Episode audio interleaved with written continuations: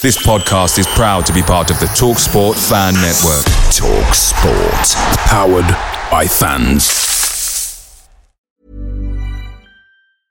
Even when we're on a budget, we still deserve nice things. Quince is a place to scoop up stunning high-end goods for 50 to 80% less than similar brands. They have buttery soft cashmere sweaters starting at $50, luxurious Italian leather bags, and so much more. Plus, Quince only works with factories that use safe, ethical, and responsible manufacturing. Get the high-end goods you'll love without the high price tag with Quince. Go to quince.com/style for free shipping and 365-day returns. The talkSPORT Fan Network is proudly supported by McDelivery, bringing you the food you love. McDelivery brings a top-tier lineup of food right to your door. No matter the result, you'll always be winning with McDelivery. Order now on the McDonald's app and you'll get rewards points delivered too, so that ordering today means some tasty rewards for tomorrow. Only via app at participating restaurants. 18 plus rewards registration required. Points only on menu items, delivery fee and terms apply. See mcdonalds.com.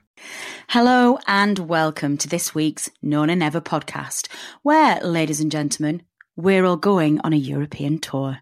I'm your host, Natalie Bromley, and joining me this week, as ever, is regular panellist and co-editor James Bird. Good evening, James. Good evening. Well, all we have to talk about this week is a small matter of another Clarets victory. That's 4 back-to-back victories in the Premier League and another away win as well. The Clarets notching up their 7th away win this season, which is pretty impressive considering the well-documented troubles that the Clarets had away from Turf Moor this season. So we're going to have a look at the game. We're going to dissect what went right. We're going to look at a very crazy 3-minute spell that turned the game around. And we're going to start looking forward to some possibly huge news for next season. So, James, let's jump straight into it. So the Clarets 2-1 winners away from home at Watford, Sean Dyche's old hunting ground, I guess, where he used to work. His first major managerial post down at Watford before he was quite harshly sacked in his first season in charge. When the club sold it to the Italians, wasn't it? I think that's what happened. And I think at the time, Watford fans were pretty unhappy about his dismissal. I think I read earlier on that he guided Watford up to their highest position in the Championship for quite some time, and they were well on course for promotion. So their loss is most definitely our gain, and we have inherited him. And he went down there and proved a point. Unfortunately, the Clarets did go 1-0 behind, and at the time, not the best of performances, but they managed to turn it around with 2 fantastic goals in 3 minutes to take the lead and hold on to it. But James, let's start at the very beginning and let's have a look, as we usually tend to do, at the teams. So the main 2 things to look out for, first and foremost, were Kevin Long coming in for Ben Mee, who had suffered an injury prior to the game and missed out. What did you think of his performance, James? I think he seems to be settling in all right now. I don't think he's doing that badly at all. What did you think? I thought he was pretty solid. I'm trying to think what the right word is. I was about to say fan, and then I realised fan's not the right word. Admirer, I think maybe is better, of Kevin Long's ability to spend long spells out of the team and then come in and do a job. I think it's probably a really tough role to play when a team's as settled as Burnley are under Sean Dyche. But, you know, he's been at the club a long time. He knows the system inside out. And I think now he's gaining the confidence that when he's called upon, he knows he's able to do the job that's necessary. And obviously, Ben Mee's a big miss, so it's massive shoes for him to fill. And I think he did an admirable job. Yeah, I would definitely agree with that. And I think it's really important to highlight his ability when he does come in from a long spell on the sidelines, because he has had a very hit and miss season. Well, he has his entire Burnley career, hasn't he? But, you know, we hear Dyche talk about that all the time. We talk about the resilience of these players and their patience and just how hard they work on the training pitch. So to see it manifest itself so obviously in Kevin Long when he comes onto the pitch is really reassuring to see. Can we just have a quick, I guess, interjection at this point, James, and can we have a quick talk about the Burnley situation when it comes to injuries, and in particular Sean Dyche's very, very vague announcement of them? There seems to be a trend with Sean Dyche when he announces that players have got a little niggle or they've got a tweak here or there, and it's just a small knock, and you know he's just going to be out for a short while. And then they just seem to inevitably turn into 3-month layoffs. Gudmundsson out again with a niggle as well, as was Ben Mee. And I was really worried when Sean Dyche says, "Oh, he's out short term. It's just a niggle or something," because it ends up being a disastrously long time. I think most of us have got our suspicions as to why Dyche does this, but why do you think he massively underplays injuries, James? What's going on there? I think it's just a trend in modern sport, to be honest. A lot of coaches, a lot of managers, they don't like to reveal too much to the opposition that they might be able to make use of. And it's just the way it goes. I think as well, with all the sort of modern techniques that they have now for trying to help rehabilitate injuries, it's not always easy to give a proper timescale because obviously different people react to things different ways, and there's lots of different options they've got to try and speed the recovery up. So I think where previously maybe you knew that an injury took 2 months because you just basically didn't risk it, you waited until it was 100% and then they came back, whereas now maybe there's other methods you can use that can perhaps help it, you know, going into sort of those ice chambers they've had previously, or, you know, hydrotherapy and all these other things that people have been working on in more recent years. And as a result, maybe that takes something that previously would have been a guaranteed 2 months. Maybe it's now, you know, 3 weeks to 2 months, depending on how the player can react to the extra treatment you can give them. And I think that's sort of probably good bit of the driver behind why injury reporting just in general I think is so vague. Yeah, it's a really good point actually. I don't think I'd really thought of it that way, in that it may very well be a, like you say, just that Dyche doesn't know and he is just trying to not panic people. And I guess, I suppose as well, there's a psychological thing there, is if, you know, it's well documented how thin our squad is compared to other Premier League sides. In fact, compared to a lot of football teams, actually, there's Championship sides that have got a much not stronger, but it's certainly in terms of numbers a greater depth to the squad than we do. So I suppose if he goes out there and says, you know, that a key player is going to be out for, you know, 3 months or whatever, then it does give a psychological boost to our competitors around us in the table, I guess, doesn't it? So the other. Again, substitution, we had Gudmundsson didn't make it, but again, Hendrick found himself on the bench, James, and didn't make the first team again, which I think some people have been calling out for. And Georgian Kudu started again. Now, I was going to talk about this, I think, a little bit later on when we looked at his substitution, because obviously that was a key moment in the game. But I'm going to bring it forward now while we're talking about injuries and players coming in and out of the team and things like that now. Quite a bit of criticism from Burnley fans on Georgia's performance, James. I mean, how do we feel here? I think a lot of Burnley fans are suggesting that this is going to be a short loan spell and he's going to end up being sent back at the end of the season with no chance of a possible sale. But actually, I've seen quite a lot on Spurs forums today that are suggesting that his Spurs career is all but over now after his failure to impress us in our team, and just his performance levels haven't been what they expected that they would be. I've seen sparks in him. I've seen play that I'm excited about, and I've seen runs that I'm excited about, but I think it is probably fair to say that his overall impression hasn't been that convincing, has it? I think it's difficult. You know, like you say, we've seen glimpses. There's been a game or two where he's looked interesting, he's looked sharp, but to be honest, we've not really seen a huge amount of him. I think it's very harsh to maybe draw too many conclusions on what he is, what he isn't. He's not played a huge amount of games in the Premier League at all. You know, we've seen with other players, Hendrick, Brady, I think to an extent, it's taken them a while to warm into the side and for us to see the benefits of what they can do. And obviously in the case of Hendrick, we've seen this season that maybe he's not reached some of the level that he did show at times last season. And it just shows, I think, how hard it is in the Premier League to get yourself to a level that impresses people. Also, I think maybe a little bit of it is probably expectation as well at Burnley now. expectations have sort of skyrocketed the way we've been playing this season. And, you know, you look at the other options we've got in this the side. Robbie Brady, obviously, early in the season was looking really strong, really good.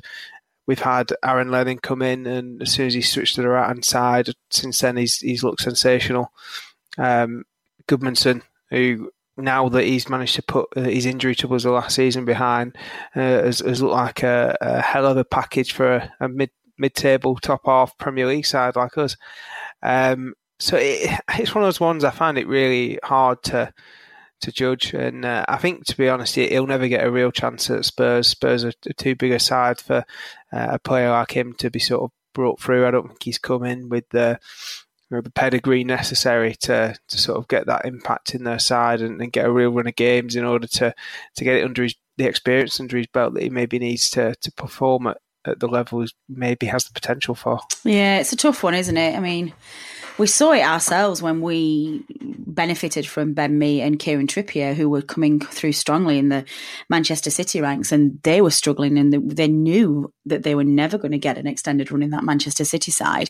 And it's similar now for teams like Spurs. They're looking for world-class players, and you know, these teams don't necessarily give their young kids or the younger players a chance to develop and work their way into the side. That just doesn't happen in the bigger sides anymore. I think I agree with you all of that, James. I don't think I'm necessarily looking for us to keep him at the end of the season.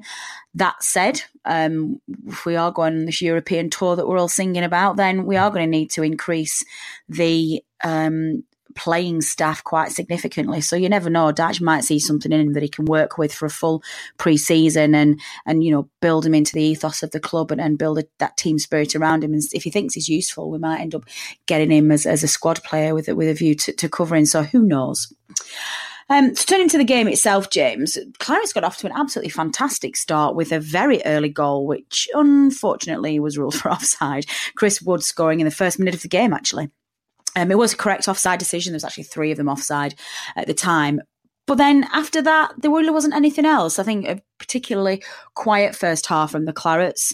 One thing, I think actually, no, I do remember there was a really good chance from Lennon, I think, where he put in an absolutely fantastic cross. Again, he is turning into just a fantastic player for us.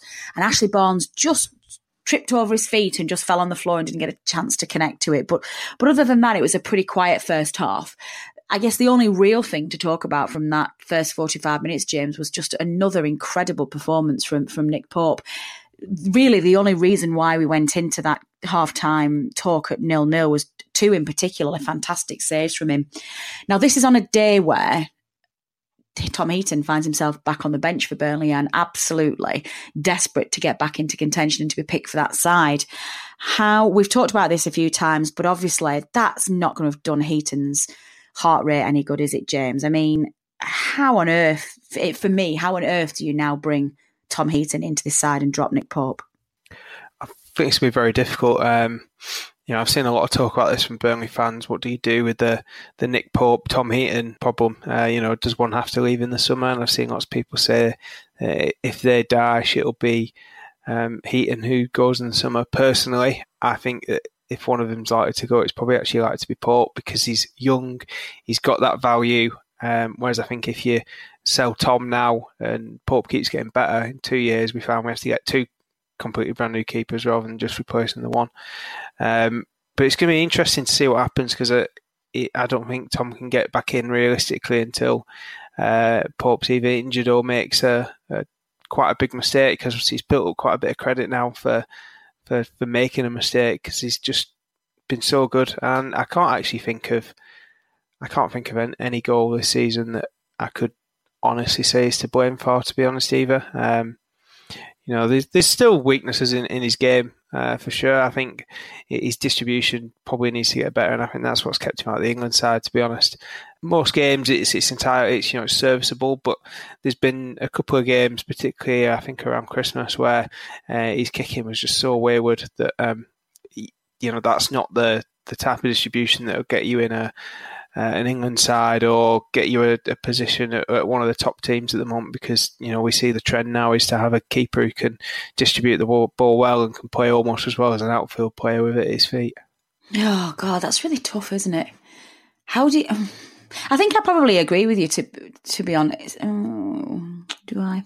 For me, I think it comes down to which one of them I would rather have. And I never ever thought I'd say this, but if you're right, James, and somebody said, like, you can only keep one of them in the summer because neither one of them is going to stay on a bench for the summer, for a season. They're just not going to tolerate that. I think I'd prefer to keep Pope than Heaton, which is quite a surprise. I think he's just... like you said, well, I agree with everything that you say, James. I don't need to repeat it. So I don't know. How can we even be sat here contemplating at the end of this season that we might be losing Tom Heaton and they might go somewhere else? After his injury so early on in the season, we thought we were done. We thought we were going to really struggle. And I tell you, actually, that's quite an interesting time in the podcast to say this. We were talking on the way home the weekend about just this crazy season we're having and the chances that we're creating and the opportunities that we're giving for ourselves. And if you'd have said to us at the beginning of the season that we would have to play this entire season without Tom Heaton, Michael Keane and Andre Gray as well, what would you, and then Robbie Brady being out as well through a long-term injury, I think we'd have all thought we were crazy to think we'd even survive in this league, never mind start pushing for a European place. So... well, anyway, we all know how that goes. It's been a fantastic season. So I guess the only other thing to think about in the first half, James, do we think we can afford to maybe be a bit braver away from home? I know Dyche likes to keep it pretty tight and keep it at 0-0. That seems to be his blueprint, but we're pushing now for a European place and we've achieved more than we ever can. And we're actually looking like we're going to go past 50 points this season. So would you like to see us go for it a bit more? It's difficult. I think we've shown signs of improving in this aspect, all season. That's shown by the results we've had. But we've been saying for a little while now, what's really been missing from our game is more goals. We've seen a few more in recent weeks, and I think the Barnes-Wood partnership looks really promising for that. But I think we do need to get a little bit of consistency in how aggressive we're looking to be. We seem to just go through spells where we're maybe not pushing on as much to get in the final third as we'd like to be. But I think on the whole, if you look at where we were maybe a couple of months ago with regards to scoring goals and creating chances, we've come on leaps and bounds already. And I think a big part of that has been adding Aaron Lennon to the side. I think he's been really good. I've been really impressed with him since he moved to the right-hand side. And, he's just the standard player, I think, going back to all these things that you never thought you'd see Burnley be or get.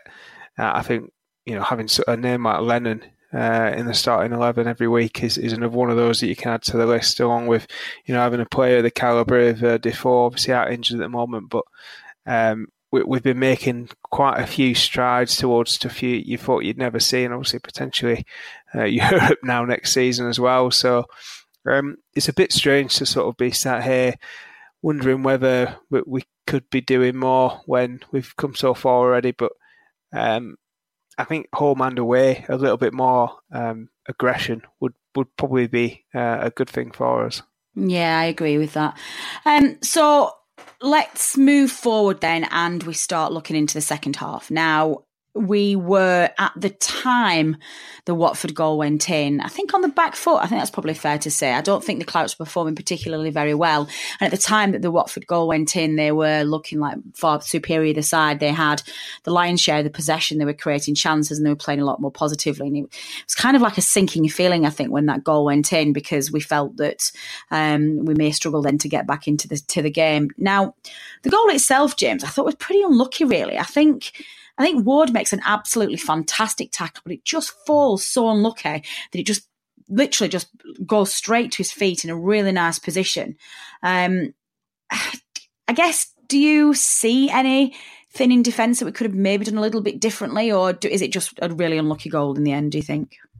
I think there's an element of being unlucky in most goals like that.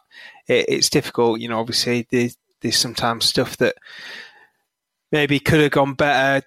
Could you have stopped Watford getting into position in the first place? I don't know. I think with some you are just probably picking at it too much to find a real fault. And, at the time Watford were in the ascendancy and they deserved it. It was a goal that was coming. But I think it acted as the wake-up call necessary. And, that along with the substitution really turned the game around for us. Yeah, it really did. It was a very quick reaction, wasn't it, from Dyche? I think, obviously, in the space of 3 minutes, everything just went completely crazy. I think it went from a 0-0 game to 2-1. So let's have a look then at the substitution. Dyche doing quite an unusual thing for him and just going for it. And put all three strikers on. So we had Wood, Barnes and Vokes on front. I think as we mentioned earlier on, and Kudu was the one who had to make way for him and he went with three up front. That's an excellent statement from Dyche, isn't it, James? I mean, that was definitely a statement of intent to go ahead and win the game. Yeah, and it's actually interesting to see a sub be the thing that makes the impact for us because I saw a chart of average substitutions for Premier League sides. Yesterday, I think it was, and we're second bottom, unsurprisingly, making the second least average number of substitutions a game at 2.1. With only Crystal Palace making less. And actually, just to go on a tangent a little bit, what I found really interesting was the article was trying to say that actually making so few subs was something that worked against Crystal Palace, which when just looking at the table, seeing them obviously with the least and us with the second least, I was thinking, well, there's quite a contrast there because, you know, Crystal Palace are probably a team that were expected to finish mid to bottom half, probably not as low as they are, and we were probably expected to finish bottom half to relegated. And they've drawn a conclusion there that making so few subs has really worked against Crystal Palace, but yet we've made so few subs and we're doing really well this season, probably, you know, far outstripping expectation. But I think Dyche is showing now he's maybe more willing to make a sub at times. And I think, you know, on Saturday, he's timed it to perfection there. He's made the right sub at the right time. And it's really, you know, turned the game round for us. And three strikers, that's almost feels alien to have a Sean Dyche side have three strikers at the same time. Because he's previously been, you know, maybe thought of as defensive and cautious, but I think there he's showing that, you know, he wants to go and win games, even though now really, and this is something that I keep seeing people complain about where we are in Match of the Day, but Burnley's games to anyone other than a Burnley fan don't really mean a lot now, I don't think. You know, so when we're on Match of the Day and we're, you know, in the tail half of the programme, it's because we're not really battling for anything. And a lot of the teams we've been playing aren't really battling for anything. You know, West Brom last week, they're done. They're going down. Watford, you know, they're going to be mid-table like we are. So to the neutral, there's not really anything to watch there. But to see us still going to win these games now, even though, you know, the main objective of our season, I guess, is done. And, you know, there's still a glimmer of sixth there. And I think if Arsenal stop getting a little bit fortunate, we might have a chance of getting it. Arsenal getting fortunate, like James. What in the world are you talking about? I don't know.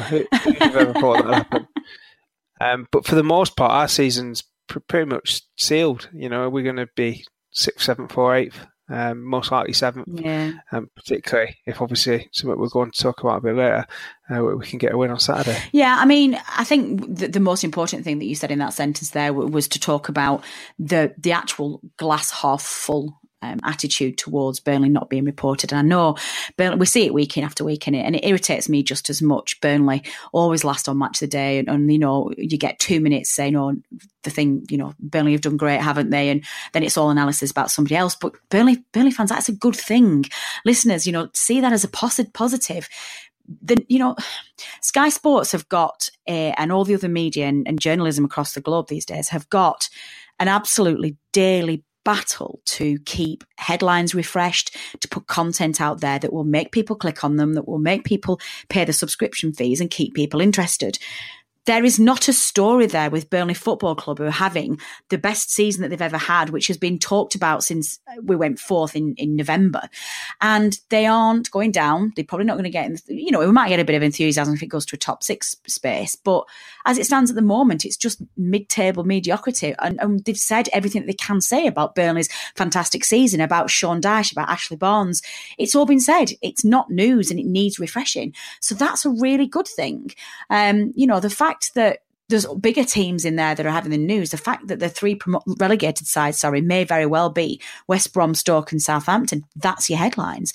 You know, to an extent as well, look at it from the other scale. There's not a massive amount being said about Man City at the moment, because what else can you say about that City side apart from that the probably the greatest Premier League side that's ever been put out there now? Pep's probably having the best season as a manager that anybody's ever had. Well, that's, again, it's boring. Nobody wants to hear it anymore. So listeners, take James's words very, very, very carefully to heart there, and see it as a very positive thing and a nice relief thing that we aren't being talked about.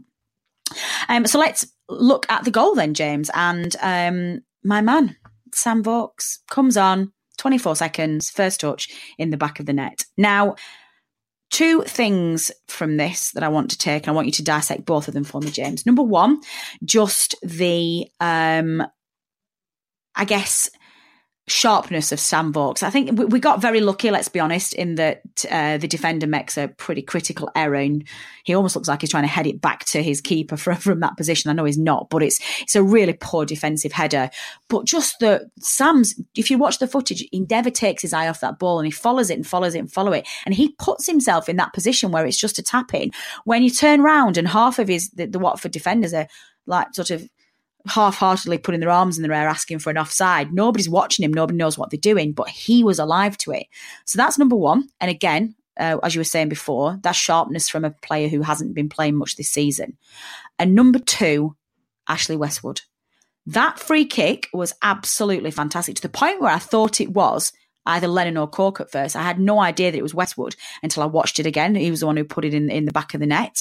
That is an absolutely fantastic free kick. It just puts it right where he wants it to be. And I don't think that's something necessarily that we expected from Westwood. So, James, dissect both of those for us for that goal. Yeah, it's interesting you bring up Westwood there, because I think Westwood's been really impressive since he came to the side.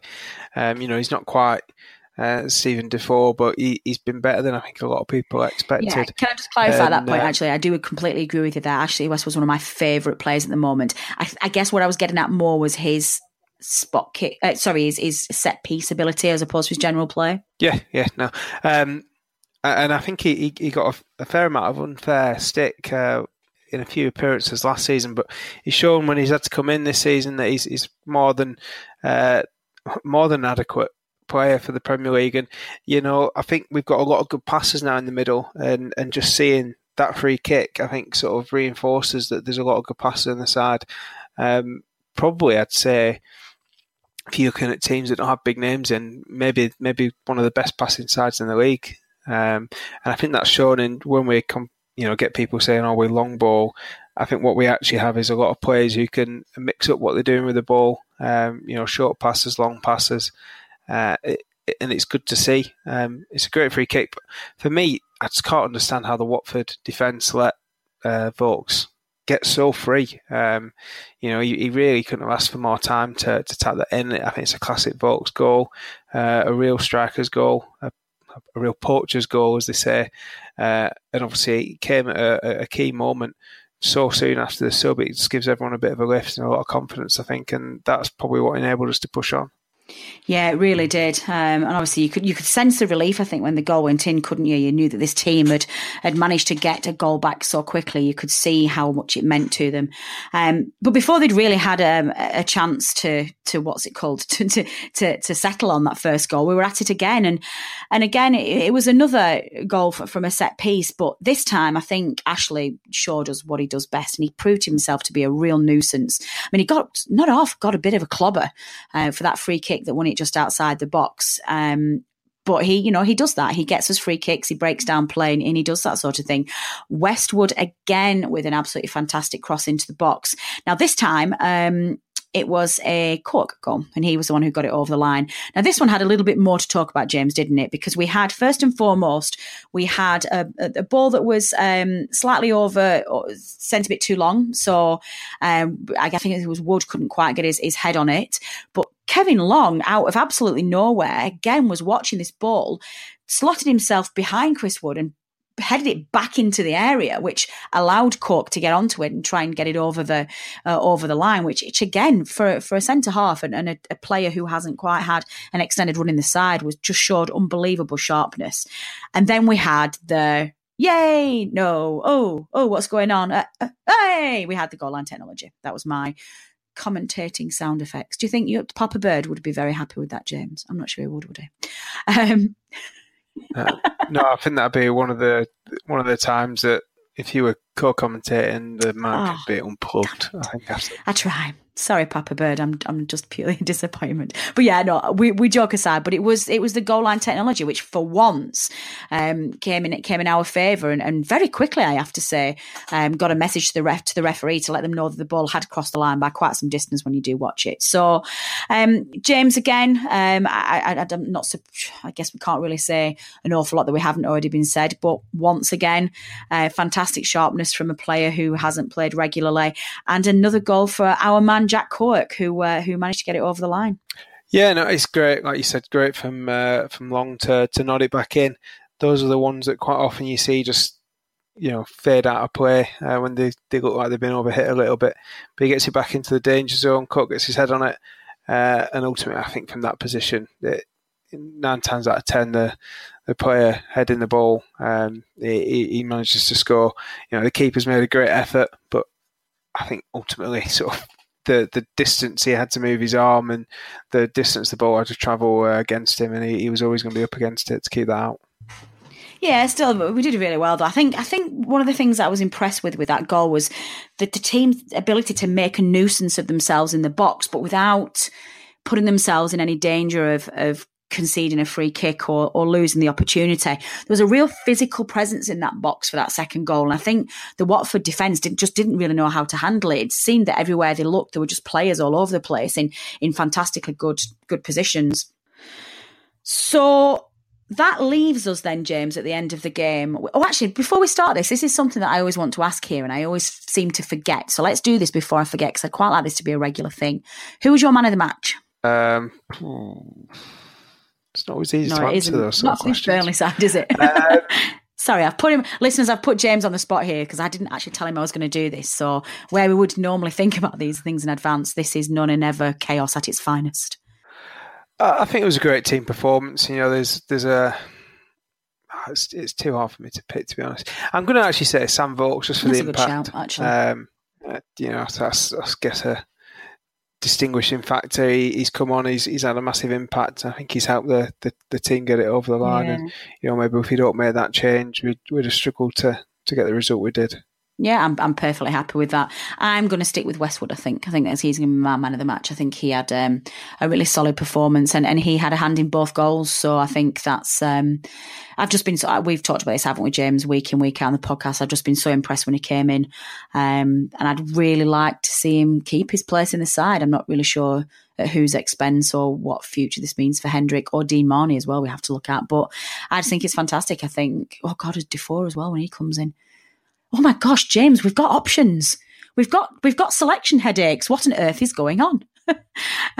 So let's leave the Leicester game there and let's just... No, we won't leave the Leicester game there, listeners. We'll leave the Watford game there. Let's look at what this means. And I think the reason why I tripped over with the Leicester word then is because not only did the Clarets manage to win and pick up another 3 points, but Leicester actually lost, which meant that we extended our lead over 8th place to 6 points with, of course, that key game coming up on the weekend. James, Europe. Now, I'm excited about Europe, and I've been saying this all season, but I want to talk about Mr. Dyche. And I've said this on the podcast before, and I've talked about his... lack of enthusiasm maybe for a European adventure, and we've talked at length about his reasons why, and they're very valid reasons, so we're not going to repeat them. But there was a particular comment in the press that he made this week after the Watford game that has just irritated me slightly. So this may be irrational, listeners, so I'm going to see what James thinks and see if he can dissect this for us. But he was questioned about Europe, and he said the question to him was, how disappointed are the Burnley fans going to be if you miss out on Europe this year? And he was saying, no, Burnley fans won't care at all.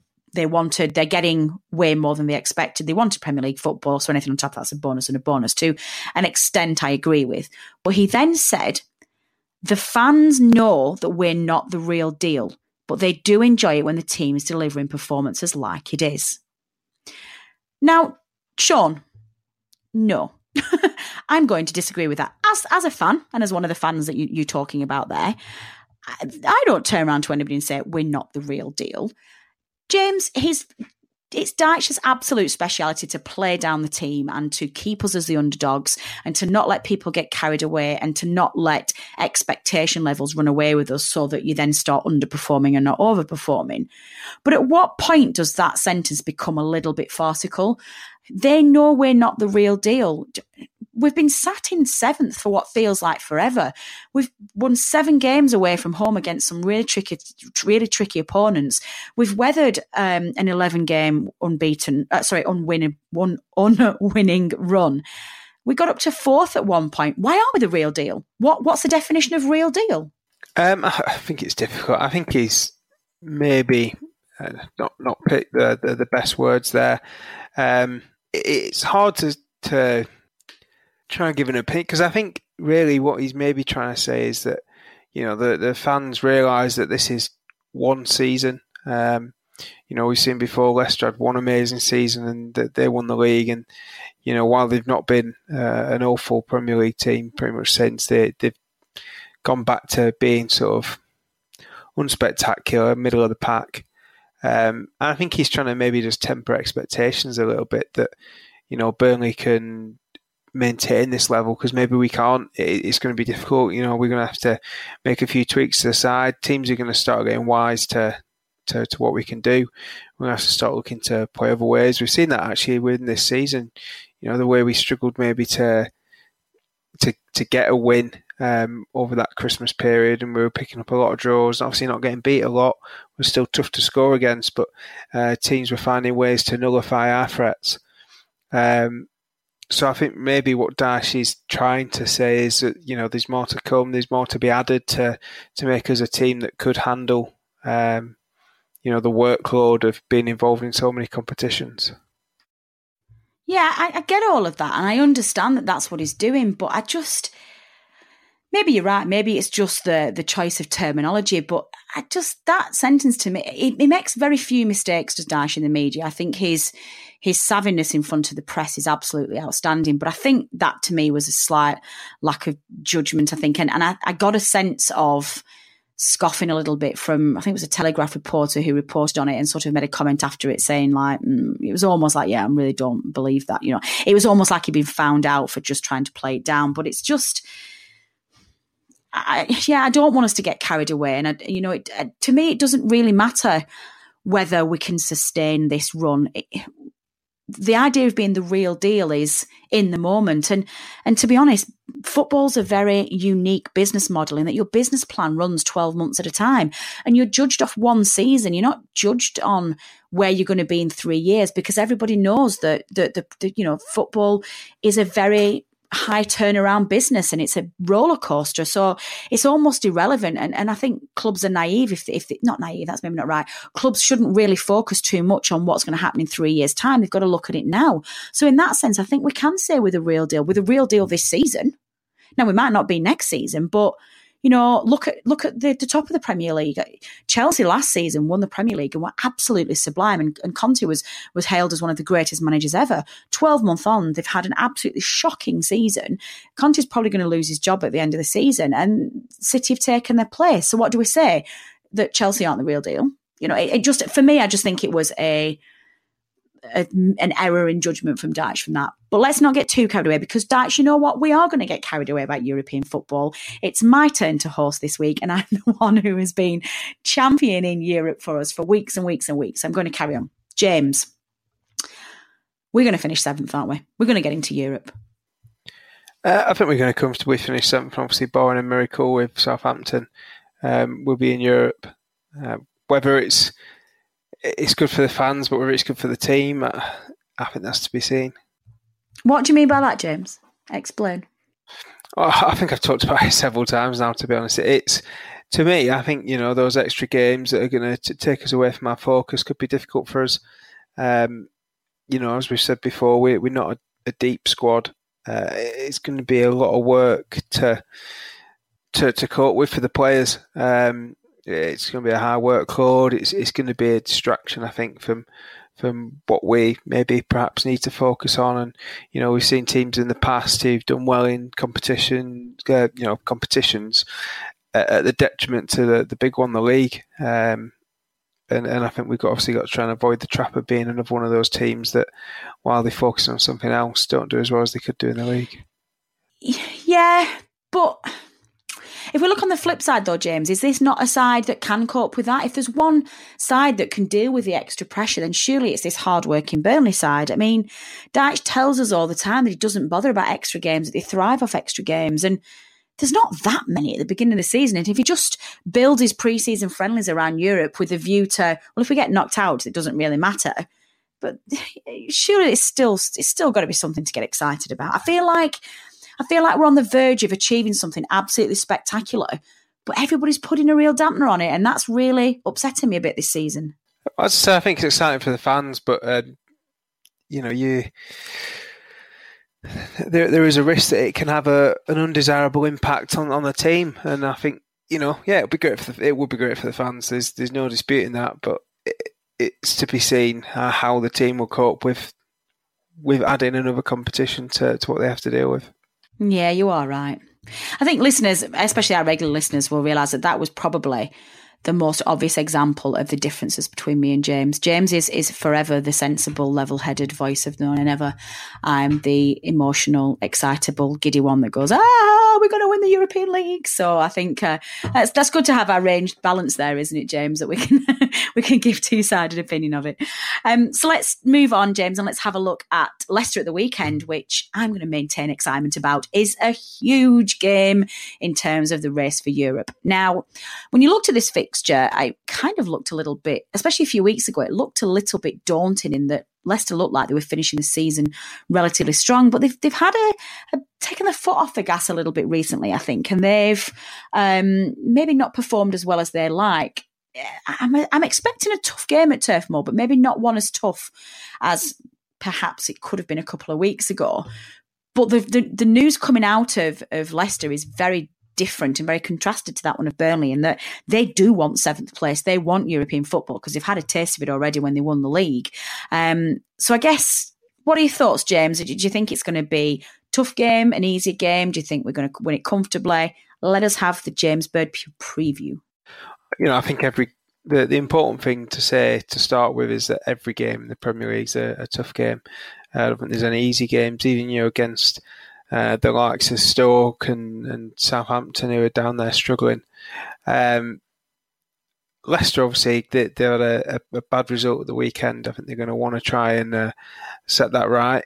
They'll be very disappointed they got beat by Newcastle at home. And it's obviously put a massive dent in their chances of finishing seventh. They're now 6 points behind us. And Saturday is a massive game, and it could put paid to what they're looking to achieve. I think we'll be as up for it as we are any other game this season, and hopefully our players have got one eye on potentially chasing down Arsenal. As I said last week, I think all our games really are winnable, but there's a couple of games there for Arsenal to potentially lose. I mean, they've got to play Man United yet, and that's a tough game for them. So hopefully our players are motivated that if we keep winning games, then sixth will be within our reach, but it'll be ultimately other teams that will decide it. But we'll have done our bit, so hopefully the players will come out fired up, and I'd expect us to win. Excellent, I do love this. What do you expect his team selection will be? Do we stick with 4-4-2 and then look to bring Sam on if needed, or do we go 4-5-1 and look to bring Wood on to go 4-4-2? He's suddenly got three formations under his belt as Dyche. I'm not really sure what to do with this. He still likes to keep his team broadly the same, so I think he'll go with the same starting lineup. Ben Mee back in if he's available, Gudmundsson back in if he's available. But other than that, I think he'll be looking to stay 4-4-2, Barnes on Wood, and give him another crack because for the most part, those two together have been exceptional so far. Yeah, I think I probably agree with that. I'm expecting a strong performance from the Clarets, and I just think that this team breeds confidence when it wins, and it does feel a little bit different to the end of the last season in that it feels like we're finishing the season strongly, doesn't it? Whereas last season, I think we got to 40 points and we had quite a disappointing end to the season. We didn't quite perform, or we didn't quite get the number of points that we thought we would have done. So I'm expecting a tough game, but I'm also expecting a Clarets victory. So I am feeling very, very confident. That is all we have time for this week, listeners. We have looked at a fantastic away win at Watford. We have got excited and calming and up and down and rational and irrational about our European chances. And we have looked confidently towards Leicester at the weekend. Thanks as ever to James for joining me. It's been a pleasure as always. But thanks go to you, the listener, for sticking with us again, for downloading and for listening. We say this every week, but your support is much appreciated and we would not be here without you. I've been Natalie Bromley. This has been the Known and Never podcast. Until next time. Away days are great, but there's nothing quite like playing at home. The same goes for McDonald's. Maximise your home ground advantage with McDelivery. Order now on the McDonald's app. At participating restaurants, 18 plus serving times, delivery fee and terms apply. See mcdonalds.com. Planning for your next trip? Elevate your travel style with Quince. Quince has all the jet-setting essentials you'll want for your next getaway, like European linen, premium luggage options, buttery soft Italian leather bags, and so much more. And it's all priced at 50 to 80% less than similar brands. Plus, Quince only works with factories that use safe and ethical manufacturing practices. Pack your bags with high-quality essentials you'll be wearing for vacations to come with Quince. Go to quince.com/trip for free shipping and 365-day returns. This podcast is proud to be part of the talkSPORT Fan Network. talkSPORT. Powered by fans.